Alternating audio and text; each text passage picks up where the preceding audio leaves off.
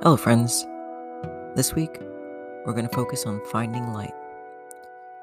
Sometimes in life, it's hard to shift your perspective, especially when you're surrounded by negative groupthink or in a relationship that is out of alignment with what's really best for you. Perhaps you're not where you want to be, and time itself feels like your enemy. Whatever the circumstance, it's often hard to find an ounce of light or be able to appreciate those around you you could actually lean on.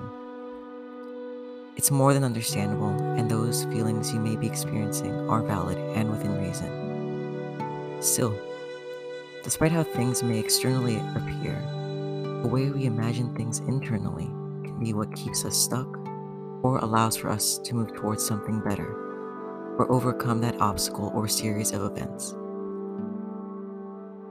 perspective, let me share a story with you.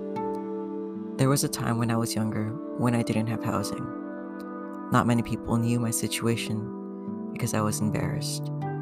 In truth, I had also experienced a lot of situations and received many harsh words from people I cared about that led me to think no one cared and that I deserved what I was going through. In truth, I'm not sure when my shift in perspective happened, but I know that it did. At some point, I knew I needed to do something, so my brain returned to childhood and decided to treat this situation like a game. The game's name was I Spy, when what I was looking for were lights of hope and help people gave me along the way, or little things I even found myself. For example, I found light and appreciation and gratefulness when I was thinking about those buildings and staircases inside I could sleep under because it was warm and safer than the streets. For that hotel room I was able to afford for a few weeks. For that car I was able to sleep in. And for folks' places I was able to stay at for the night. During that time, I was also able to appreciate things like free food when it was available, the jobs I was able to work, and the other forms of financial help I had received. There's so much support, and even though it did not always come from the people I expected or wanted it to, I was still grateful nonetheless.